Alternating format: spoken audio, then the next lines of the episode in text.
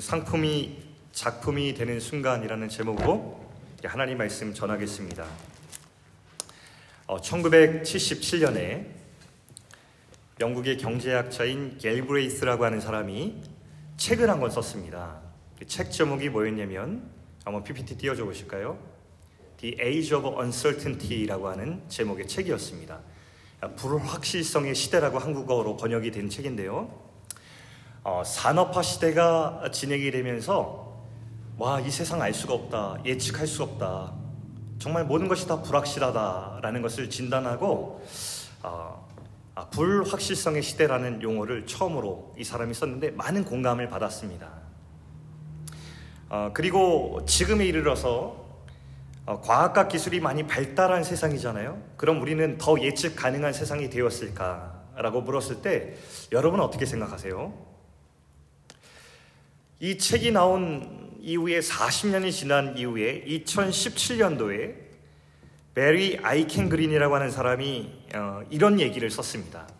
지금 이 시대는 The Age of Hyper Uncertainty라는 용어를 사용했습니다. 초불확실성의 시대.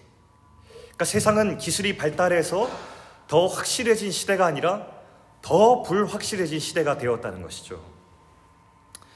이 용어가 쓰인 지 2017년 이후에 3년이 지났을 때에 우리는 COVID 19이라고 하는 세상이 예측하지 못한 바이러스를 만났습니다. 그리고 이 COVID 19이 기간 동안에 전 세계에 있는 5억 명이 넘는 사람들이 COVID 19에 감염이 되었고 전 세계에서 그 기간 동안 620만 명이 넘는 사람이 사망했습니다.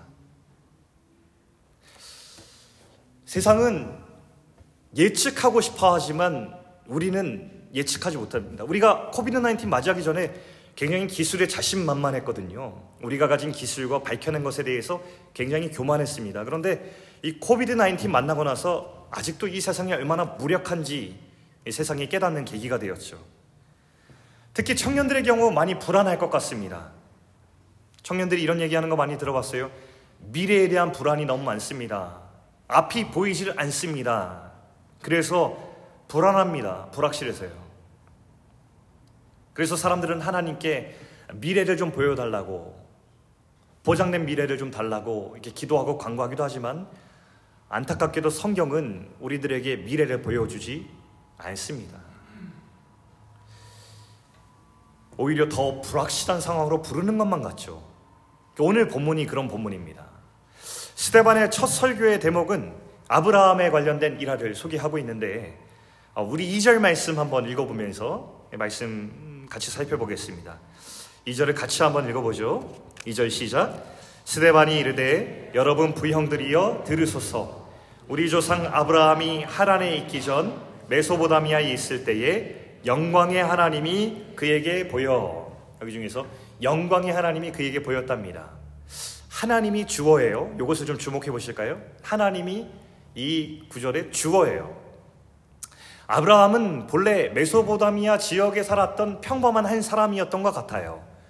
그런데 이 영광의 하나님이 아브라함을 찾아가셔서 그를 부르신 그 순간부터 이 사람은 더 이상 평범한 사람이 아니라 비범한 사람, 오디너리한 사람이 아니라 엑스트라 오디너리한 사람, 유니크한 사람이 되었습니다. 사람은 하나님을 만나면 누구나 비범해집니다. 유니크해집니다. 하나님은 우리 인생을 결코 평범하게 짓지 않으셨기 때문인데 예, 에베소서 2장 10절 말씀을 우리 현대인의 성경이나 우리 표준 세번역으로 보면요 이렇게 기록이 되어 있는 걸 봅니다. 우리는 하나님의 작품입니다. 작품을 보고 평범함을 논하는 것은요 굉장히 무지한 것입니다. 작품은 작품입니다. 유니크한 것입니다. 스토리를 담고 있는 것입니다. 결코 평범치 않습니다. 그래서 우리는 그것을 작품이라 불러요. 그러니까 하나님은 우리를 뭐라고 부르셨냐면 작품이라 부르셨습니다. 그렇기 때문에 이 작품을 두고서 비교하는 것도 하나님 용납하지 않으십니다. 예, 작품을 두고 비교하는 것은 되게 어리석은 일이죠. 제가 청년들을 향해서 자주 축복하던 말이 있었는데, 제 예전에 굉장히 이렇게 청년 사역하면서 가슴이 뜨거워질 때마다 청년들한테 막 이렇게 외쳐대곤 했습니다. 너희들은 누구도 평범하게 살다가 죽지 못할 것이다 이렇게 막 외치대고 이렇게 했습니다. 그게 제 축복의 말이었습니다. 아이들, 청년들이 사랑하는 마음이 가득 찰 때마다 축복하고 싶을 때마다 그 말을 외쳐댔습니다. 그 말은 무슨 뜻이냐면 특별히 막 이렇게 막 고난을 받거나 아니면 특별히 성공하거나 뭐 유명해져야 된다는 어떤 뜻이 아니었고 누구든 그저 익숙함에 머물지 않고 하나님이 부르실 때 응답하고 순종하여서 정말 하나님이 그 인생마다 부르신 그 유니크한 그 길을 걸어가는 사람이 되면 좋겠다라는 진심의 축복이었습니다. 그래서 그 마음으로 매우 많이 축복을 하곤 했었습니다. 그리고 오늘 동일하게 우리 베이징 여러분들을 축복하고 싶습니다. 하나님 우리 인생을 만드실 때에 남들보다 뛰어난 것에 만족하도록 우리를 짓지 않으셨어요. 반대로 사람들과 비교하며 우리 인생 가운데 열등감을 느끼도록 허락하신 적이 없습니다. 우리 하나님께서는. 만약에 우리가 남들과 비교하면서 나를 열등감에 빠진다면 하나님이 허락하지 않은 일에 우리가 참여하고 있다는 사실을 여러분 아셔야 됩니다. 하나님께서는 우리 각자의 인생을 하나님이 부르셔서 빚어가시는 작품으로 만드셨다는 거예요. 여러분 그래서 우리가 질문해야 돼요. 과연 우리는 지금 내 인생에 하나님께서 주어가 되시는 이야기들이 있는가? 남들과 비교해서 내가 좀 더 빨리 갔어.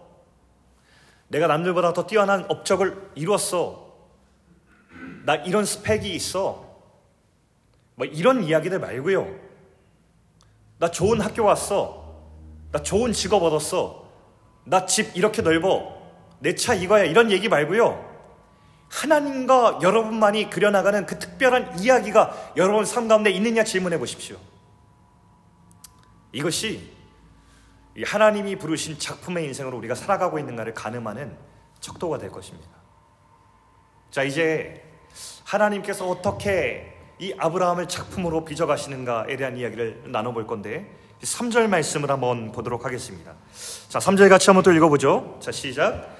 이르시되 내 고향과 친척을 떠나 내가 내게 보일 땅으로 가라 하시니 자, 여기서도 내가라는 말이 나오는데 여기서도 또 주어가 하나님, 내가라고 나오는 부분에 또 주목해 보십시오.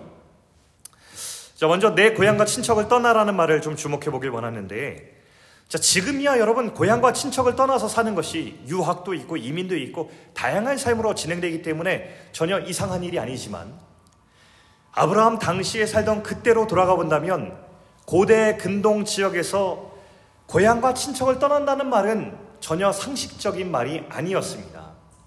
그 당시의 사회는 부족 사회, tribal society였기 때문에 부족에 중심된 사회를 떠난다는 것은 굉장히 위험하고 그리고 어, 굉장히 많은 것을 잃어버리는 손해가 나는 경험이었습니다.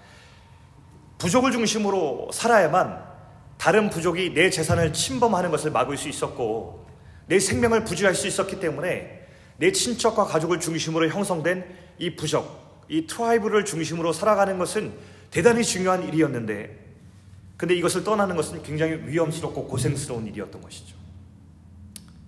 그래서 그때도 이제 고향을 떠난 사람들이 이제 타지를 맴돌긴 했는데, 그런 사람들을 뭐라고 불렀냐면 성경에서는 나그네라고 불렀어요. 근데 요즘은 나그네라고 하면 여러분 조금 이렇게 좀 로망이 있잖아요. 나그네. 아, 나그네. 바람 따라 구름 따라 떠도는 뭐 이런 운치 있는 어떤 나그네라는 것이 있을 수 있겠지만 이 성경에서 고대 지역에서 나그네라는 신분은 뭐였냐면 굉장히 어, 신분이 위태롭고 그리고 굉장히 이렇게 천시 여겨지는 그런 사회적인 약자였다는 것을 우리가 좀 알 필요가 있습니다. 그러니까 하나님이 고향과 친척을 떠나라는 말씀에 이 아브라함이 순정한다는 것은 내가 내 안정감이 있는 고향과 친척, 내가 익숙한 곳을 떠나서 위험하고 고생스러운 길로 떠난다는 것을 의미했습니다. 그러니까 이게 보통 부르심이 아니었던 것이죠, 사실은. 그런데 다음 절을 보면 4절에 아브라함이 어떻게 반응하냐면요.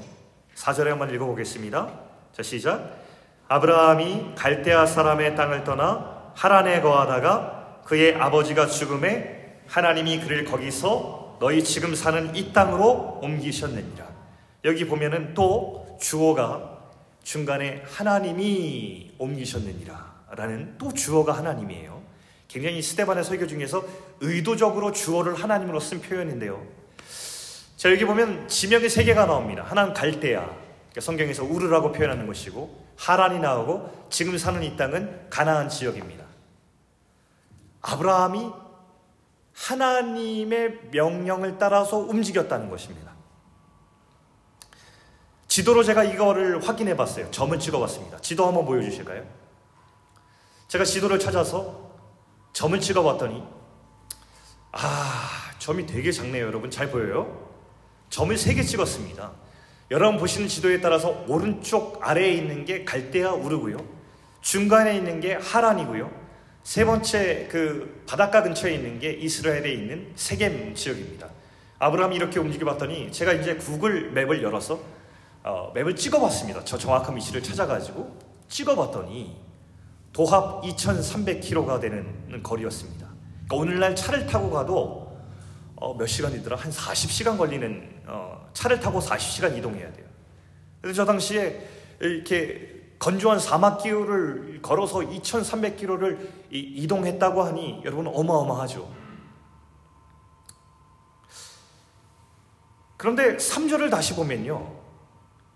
고향을 떠나라는 말 뒤에 뭐라고 또 기록되어 있냐면 내가 내게 보일 땅으로 가라라고 이렇게 말씀하셨습니다.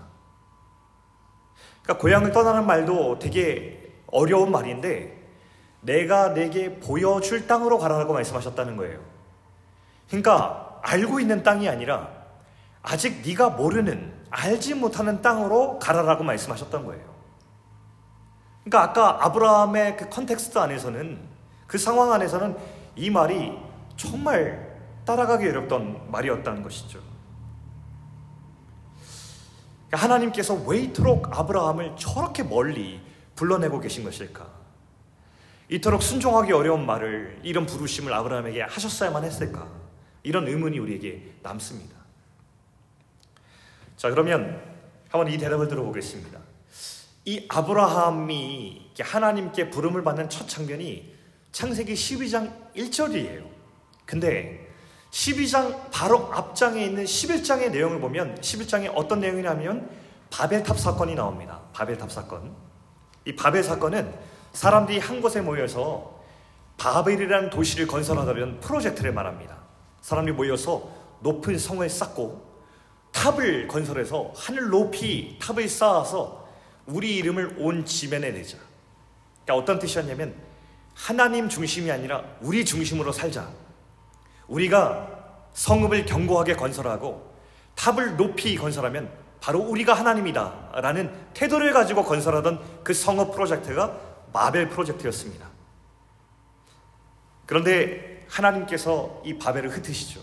여러분, 이 바벨이 히브리어로 무슨 뜻이냐면 혼돈, 케오스라는 뜻입니다. 사람들은 성읍을 견고하게 건축하고 탑을 높게 올리면 우리가 잘 살 수 있다고 생각했던 것입니다. 그런데 알고 봤더니 그 결과가 뭐였냐면 혼돈 그 자체였습니다.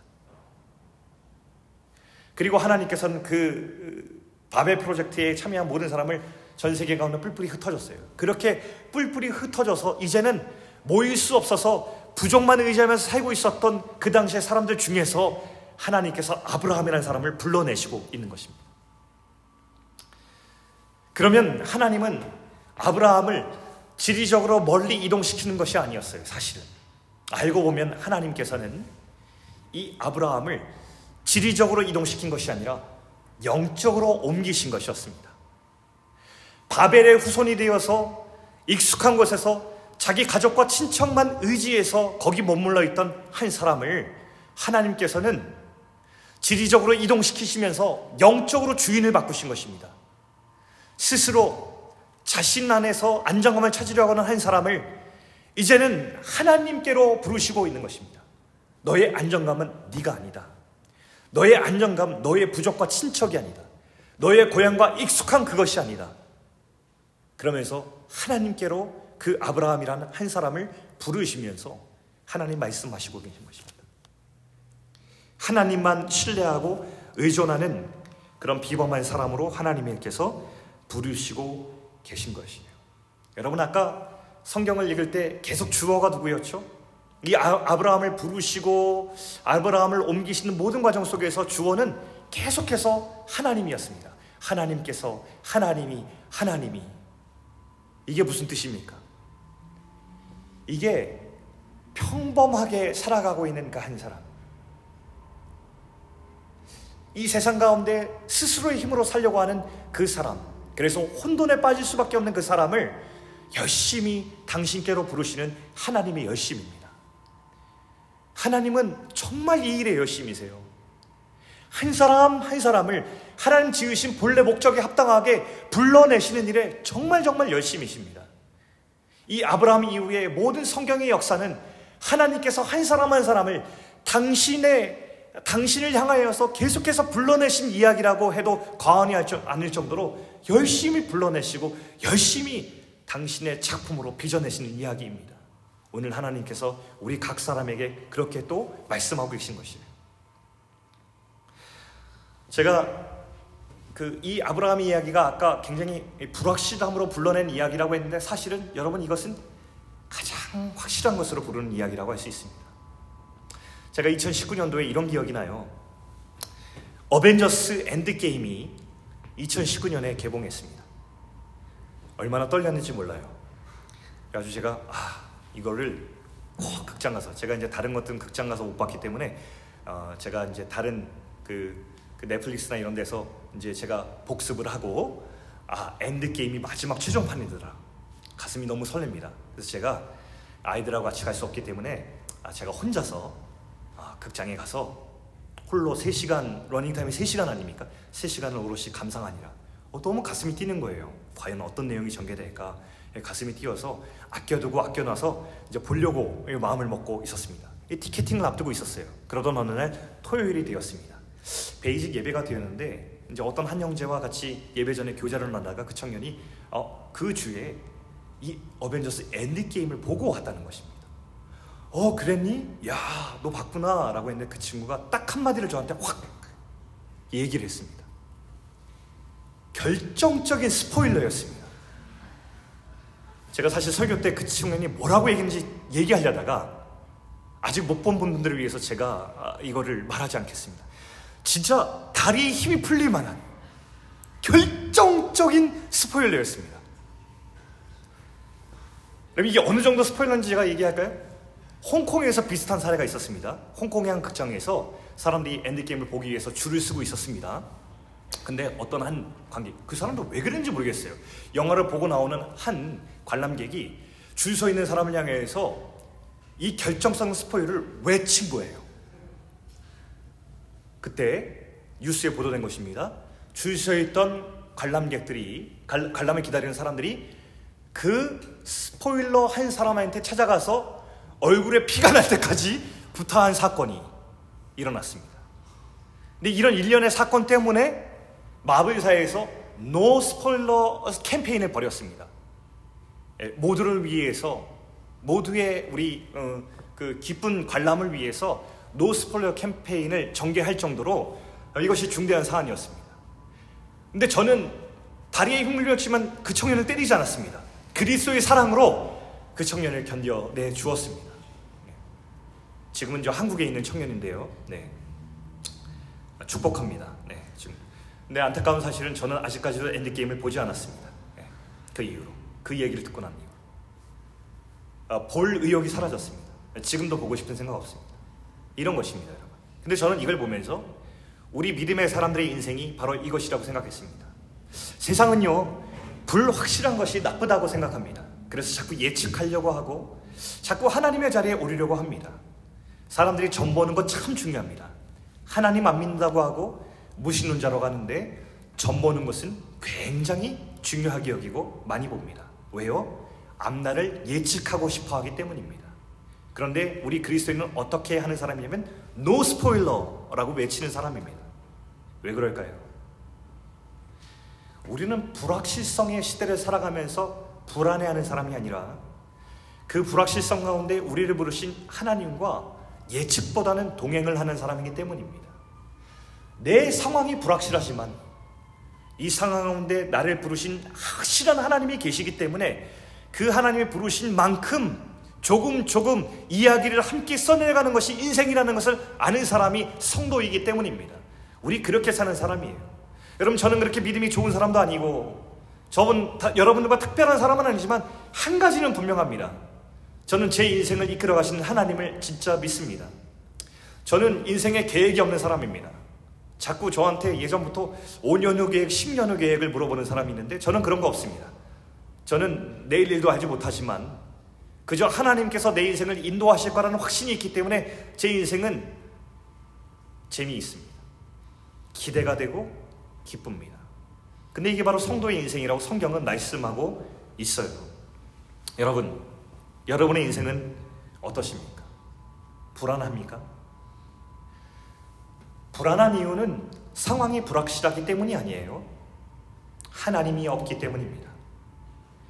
우리는 불확실해서 불안한 게 아니라 하나님이 없기 때문에 하나님을 잃었기 때문에 불안한 겁니다. 여러분 상황을 잘 진단해야 됩니다. 불확실한 상황 가운데서 하나님 말씀을 따라가고 그 말씀이 나를 인도해 가는 것을 경험한다면 그때부터 우리는 불안하지 않습니다. 재미있을 겁니다. 기대가 될 겁니다. 그리고 살아가는 그 대목 대목이 기쁠 겁니다. 이게 아브라함의 인생을 통해서 우리가 배우는 하나님의 작품으로 빚어지는 재미있는 성도의 삶이라는 것입니다. 여러분 그러므로 사랑하는 청년 여러분, 여러분 너무 불안해하지 마십시오. 대신에 불안하거든 하나님과 견고한 관계를 잘 청년의 때에 세우십시오. 여러분 지금 불안해해서 뭔가를 막 메꾸려고 해도 그 불안은 사라지지 않습니다. 여러분 제가 예언 하나 할까요? 지금 여러분의 상황 때문에 불안한 사람은요 평생 불안합니다. 상황은 나아지는 법이 없습니다. 상황은 좋아지지 않습니다. 사람은 예측할 수 없는 존재이기 때문이에요. 우리의 불안이 사라지는 그때는 하나님을 만나고 주님의 부르심을 따라갈 때에 우리는 더 이상 불안하지 않습니다. 그러니 여러분, 젊을 때에 하나님을 믿으십시오. 하나님과 인격적 관계를 맺고 그분을 신뢰하는 방법을 연습한다면 그때 우리 가운데 더 이상 불안이 아니라 기대가 생기리라 믿습니다. 우리 사랑하는 베이직 가운데 그런 마음들이 충만히 있기를 축복해요. 우리 하나님이 부르신 아브라함의 인생을 좀 더 따라가 보면 이제 아브라함의 인생이 비범해졌어요. 하나님이 옮기신 그 길을 따라서 약속하신 땅에 딱 도착한 이야기가 5절에 이어집니다. 이번엔 5절도 한번 이어서 읽겠습니다. 저 5절 말씀 시작.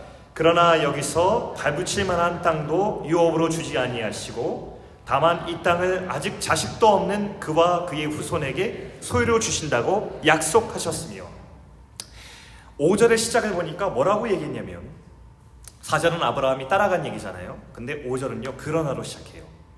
내용을 보니까 아브라함이 2300km를 이동해서 그 땅에 갔는데 그러나 하나님께서 그 땅 가운데 발 붙일 만한 땅도 주시지 않았답니다.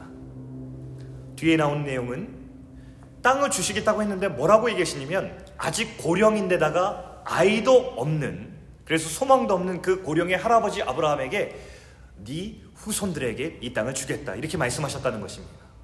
그러니까 어떻게 보면 사기성이 굉장히 농후한 말씀 따라 2300km 이동해서 왔는데 땅에 도착하자마자 발붙일 만한 땅도 주지 않고 여전히 천막 텐트 생활을 해야 했고 땅을 주겠다고 해서 왔는데 그 땅은 아브라함이 그 땅에 더 이상 자손을 볼 소망을 아예 포기한 사람인데 후손에게 주겠답니다. 그런데 아브라함이 기대와 다른 상황이 펼쳐졌는데도 불구하고 거기 머문 내용이 나옵니다. 히브리서 11장 9절에 보면 이런 내용이 나오죠. 함께 읽어보겠습니다. 자, 시작. 그는 믿음이 있었기 때문에 약속의 땅에서도 같은 약속을 물려받은 이삭과 야곱과 함께 천막을 치고 나그네나 다름없는 생활을 하며 머물러 살았습니다. 아브라함이 거기에 계속해서 머물러 살았답니다. 우리가 모르는 이야기가 하나 있습니다. 우리는 어 하나님 아 이거 너무 하신 거 아닙니까? 어떻게 이렇게 기대와 다른 것들을 주십니까?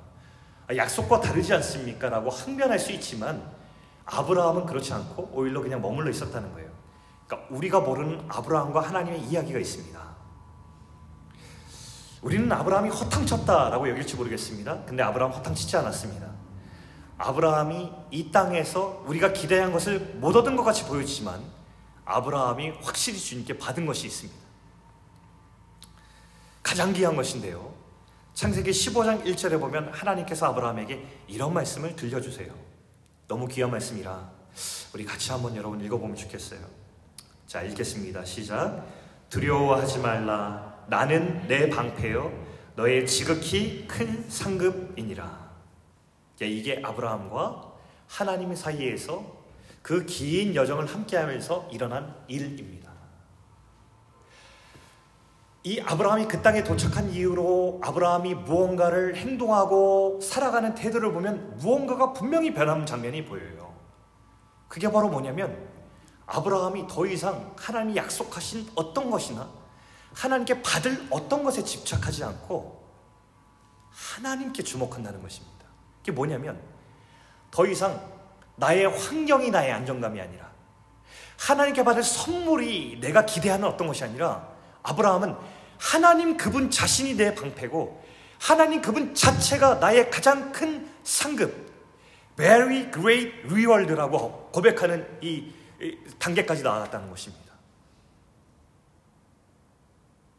이게 아브라함이 받은 것입니다.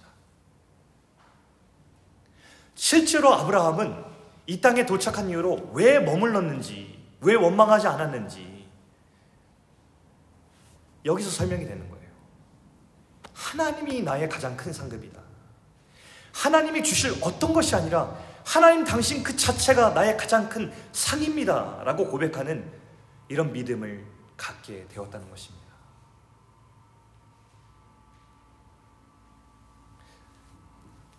이런 일이 있었어요.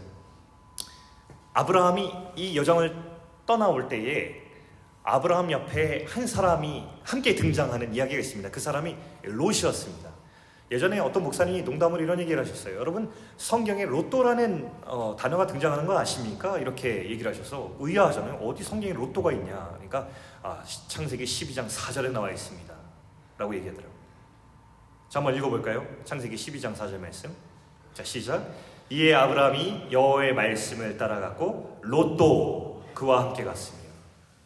여러분 많이 재밌어하지 않으시네요? 저는 굉장히 재밌어했는데. 네.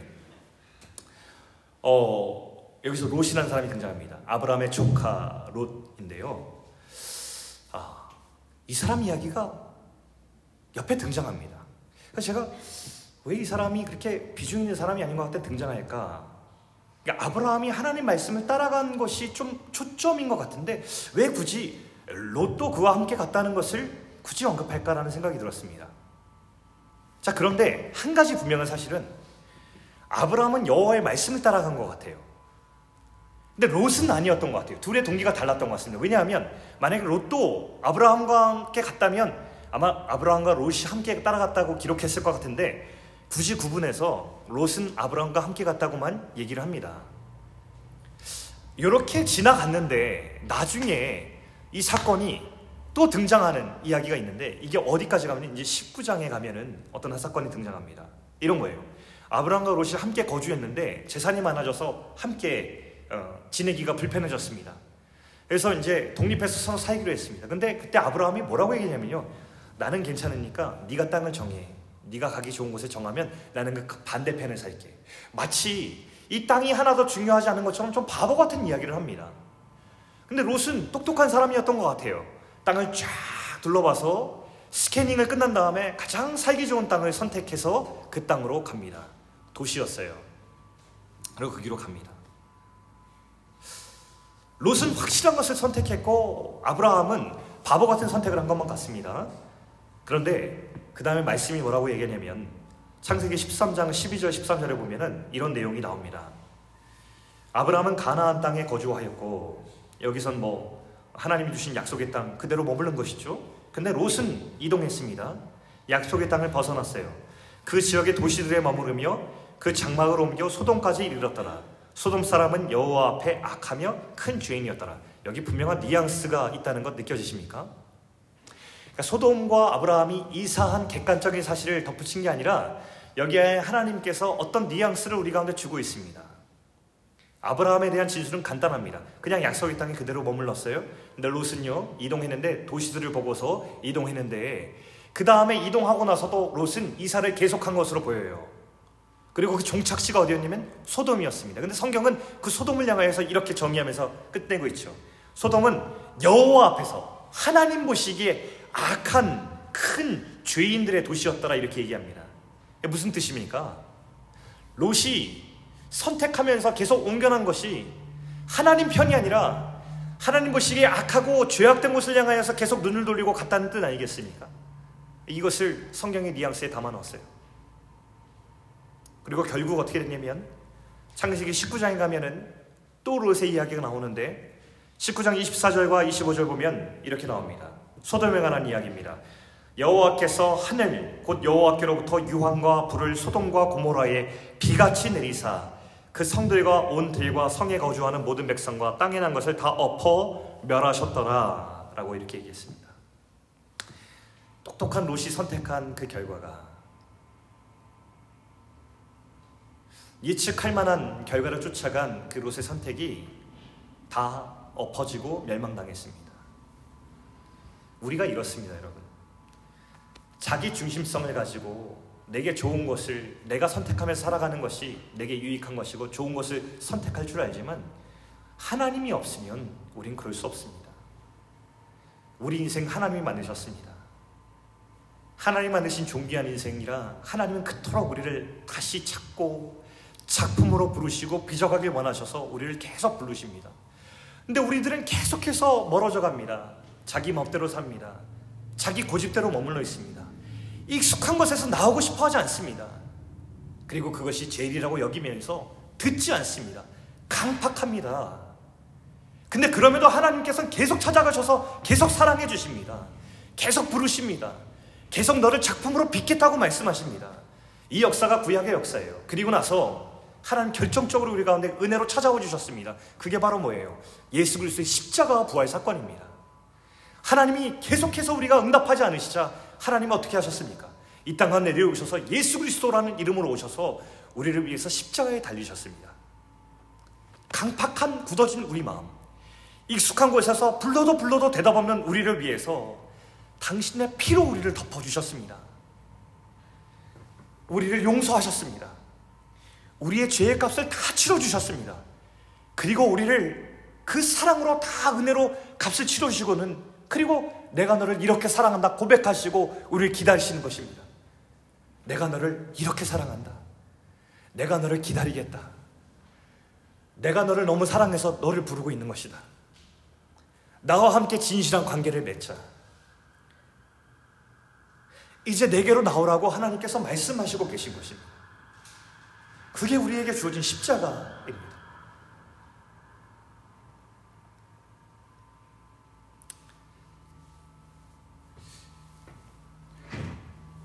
여러분 우리는 그 십자가 사랑으로 지금 작품이 되었습니다. 근데 여러분 어떻게 여러분 하나님 앞에 반응하고 계십니까? 하나님께서 부르시는데 여전히 여러분 자신은 이 세상에 있는 상품으로 다른 사람들의 인생과 비교하면서 자신을 우월감과 열등감 사이로 왔다 갔다 하는 그런 사람으로 지내고 있지는 않으십니까? 여러분의 삶의 익숙함과 편안함의 틀을 만들어 놓고 그 상자 안에 나오기 싫어서 하나님 부르심에 길을 닫고 있는 그 강팍한 마음이 있지는 않으십니까? 여러분 스스로 쌓아놓은 성이 안전하다 믿고 하나님 의존하는 법을 점점 잃어버리고 있는 것은 아닙니까? 그런 우리들을 향해서 우리 하나님은 오늘 이 말씀으로 도전해보고 있습니다.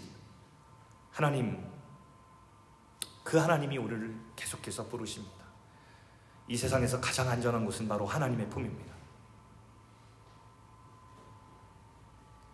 그래서 주님이 우리를 부르시고 있습니다. 이 시간 성령님의 음성을 듣고 이 도전한 말씀을 따라서 우리 상황에 있는 우리의 익숙한 곳을 떠나서 하나님이 부르시는 그것으로 떠나지 않으시겠습니까? 예전 기억이 납니다. 제가 약 한 10년 전에 우리 가족이 이제 우리 하윤이 첫째만 있을 때 우간다 선교를 준비하게 되었습니다. 제가 그 해에 목사 안수를 받았는데 교회에서 이제 저희를 파송하고 싶은 마음이 있어서 저희를 이제 아프리카 우간다에 파송하겠다 이렇게 계획이 있어가지고 저희가 선교 훈련을 받으면서 예, 주님 음, 하시는 일에 우리가 맡기고 같이 이제 선교를 준비를 하고 있었습니다. 쉽지가 않았습니다. 저는 이제 한국에 어머니가 한분 계시고 제가 장남이기 때문에 아직도 그때가 순간에 기억이 나요. 어머니를 집에 모시고 어머니께 처음으로 이 아프리카 선교를 가겠다고 말씀드리는 그 순간이 아직도 기억이 납니다. 얼마나 어렵든지요. 제가 이제 어머니께 말씀을 드렸어요. 근데 어머니도 하나님의 사람이기 때문에 저희 얘기를 들으실 때에 아직도 기억납니다. 어머니가 그 말을 들으시면서 끄덕끄덕 하셨어요. 하나님이 부르시는데 가야지라고 하는데 그때 어머니 눈에서 닭똥, 같은 눈물이 주르륵 떨어졌습니다. 그리고 한참 우셨어요. 이제 성교를 이제 준비하는데 성경 훈련을 받으면서 또 한 가지 고민이 생겼습니다. 이제 어머니에 대한 마음도 그렇지만 많이 기도하고 그랬지만 사진 한번 보여주시면 그때 당시 이제 첫째 딸이었던 하윤입니다. 하윤이 많이 커죠 지금. 이제 성경을 봤는데 저 아이가 눈에 많이 밟혔습니다. 왜냐하면 저희는 하나님을 부르셔서 간다고 하지만 어린 딸이 좀 걱정이 되었어요. 우간다가 어딘지도 모르고 엄마 아빠는 성교 훈련 받는다고 계속 이제 아침부터 밤까지 훈련을 받고 있는데 이 딸은 엄마 아빠 보고 싶어도 이 할머니랑 막 있고 막 이렇게 치이면서 그렇게 이제 한 달 넘게 합숙했기 때문에 막 그렇게 살았던 거예요. 하윤이가 계속 기도 중에 맨들어 하나님 우리 하윤이 어떻게 하면 좋습니까? 우리 하윤이도 같이 하나님의 부르심에 합한 여정이면 좋겠는데요. 이런 생각이 들었습니다. 이제 그래서 할 수 있는 게 뭐였냐면 기도하는 것과 우리 하윤이에게 우간다에 대해서 많이 얘기해 주는 것이었습니다. 하윤이한테 얘기해 주세요. 하윤아 우간다는 이런 곳이야. 사진도 보여줬고요. 아주 제가 이제 안심을 시켜주기 위해서 내가 우간다에서 찍어온 사진이 있는데 제가 우간다에서 뭐, 뭘 찍겠습니까? 그러니까 아프리카의 우간다에는 놀이터가 있어서 놀이터 사진을 많이 찍었습니다. 그래갖고 하윤아 여기가 우간다야. 우와 이러는 거예요. 우리 우간다 갈 거야. 우간다가 어딘지 어떻게 합니까? 영상도 보여줬습니다. 자 여기가 우간다라는 곳이야. 우리 이제 여기 가서 살 거야 라고 했습니다. 그래서 계속해서 얘기를 들려주는 것이었어요. 제가 계속해서 이제 음, 반복적으로 물어보는 겁니다. 하윤아, 우리 이제 어디 가지? 비행기 타고 어디 가지? 그러면 하윤이가 그때 말도 잘 못하대요. 운둔다 이렇게 얘기했습니다. 운둔다 이렇게 얘기합니다. 그렇지, 우리 우간다 가지 이렇게 얘기합니다. 또 물어봅니다. 하윤아, 우리 어디 가지? 운둔다. 어, 그래, 우리 우간다 갈 거야, 그렇지? 계속해서 반복적으로 우리가 우간다에 곧 가게 될 것이라는 것을 계속 상기를 시켜줬습니다. 근데 그때마다 참 감사한 것이 뭐냐면 제가 이렇게 물어봤어요. 너무 당연한 말이긴 하지만 하윤아, 엄마 아빠랑 우간다 비행기 타고 갈 거야? 하나의 망설임이 없습니다. 음, 하윤이 우간다 갈 거야. 또 물어봅니다. 하윤아, 우간다 갈 거야? 음, 엄마 아빠랑 우간다 갈 거야. 얘기합니다. 그때 제가 생각한 것이 하나 있습니다. 하나님 마음이 느껴졌는데 그때 제 마음이 참 좋았거든요. 하윤이가 우간다가 어딘지 뭘 알겠습니까? 엄마 아빠가 가니까 내 사랑하는 엄마 아빠가 그곳에 가니까 그 우간다라는 곳이 어떤지 그것을 파악하고 알고 그런 것이 중요한 것이 아니라 엄마 아빠랑 함께 가는 그 여정 자체가 되게 중요했던 거예요. 아이의 말이었지만 아 이거구나. 내가 하나님 앞에서 이런 마음으로 하나님께 말씀드리는 것이 참 중요하겠구나라는 그런 주님의 마음을 좀 배우게 되었습니다. 이게 하나님 말씀 따라가는다는 것이구나 라는 거 알게 되었죠. 우리 하나님 백성이 따라가는 여정이 이런 거예요. 상황은 늘 불확실하다니까요. 그런데 확실한 하나님 때문에 따라가는 겁니다. 신앙생활 하면서 여러분 이런 거는 사실이 아니에요. 신앙생활 하면서 예수님 믿게 하려고 예수님 믿으면 이거 줍니다. 예수님 믿으면 이런 복이 있습니다. 여러분 그거 아니잖아요.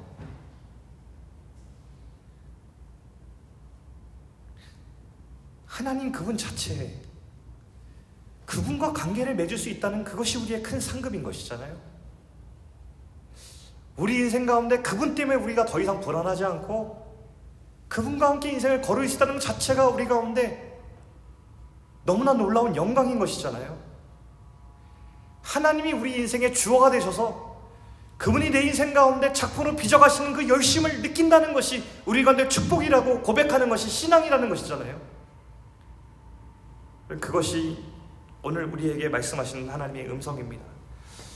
오늘 여러분께서 성령, 성령님께서 여러분을 부르시는 곳은 어디입니까? 오늘 성령님이 보여주시는 여러분이 지금 머물러 있지만 떠나야 할 그 자리는 어디예요?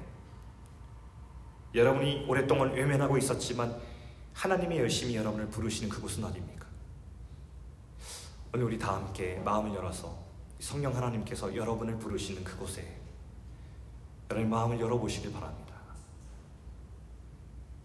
그래서 오늘 하나님께서 부르시는 그곳으로 응답해서 하나님이 지으신 그 독특한 삶으로 하나님의 걸작품으로 다시 한번 일어설 수 있는 저 여러분의 그 인생 될 수 있기를 주의 이름으로 축원합니다.